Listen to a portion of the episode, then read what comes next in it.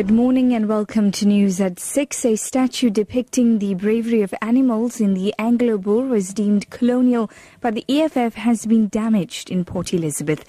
The statue depicts a horse drinking water from a bucket held by a soldier.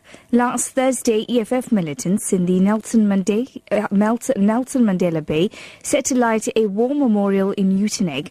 On Sunday, EFF members poured green paint over a statue of Paul Kruger in Pretoria Church Square. Civil rights group AfriForum has meanwhile called for immediate action to stop the defacing of statues, saying the situation is deteriorating by the day.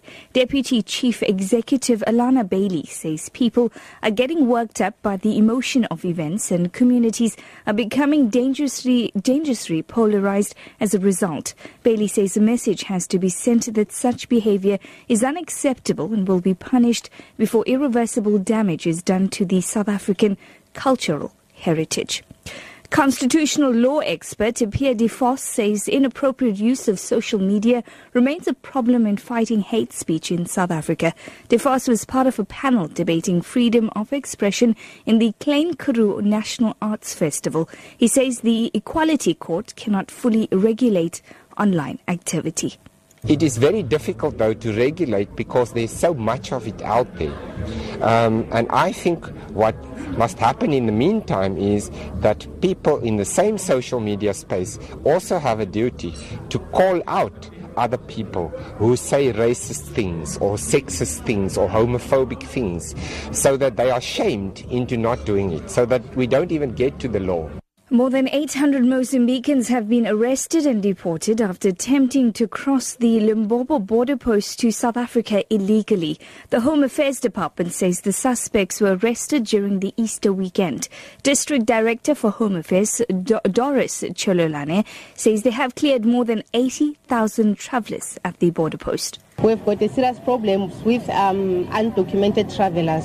So far, since we started the operations, we've managed to deport around 848 to Mozambique. So when we find travellers that do not have documents, we arrest them, then we deport. Since we started the operations, we have cleared more than 76,000 travellers. Boko Haram militants disguised as preachers have killed more than 20 people and injured several more in Nigeria's Borno state. The BBC's Will Ross has more. A man who fled Kwajafa town when the insurgents attacked has returned to find a scene of devastation. He told the BBC he counted the dead bodies of civilians who'd been shot by the Boko Haram gunmen and then found several corpses that had been burnt. The attack seems to have been a punishment against the entire community. Almost every building in the town was set ablaze.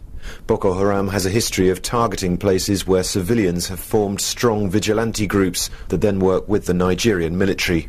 Your top story at 6 o'clock, a statue depicting the bravery of animals in the Anglo Boer was deemed colonial by the EFF has been damaged in Port Elizabeth.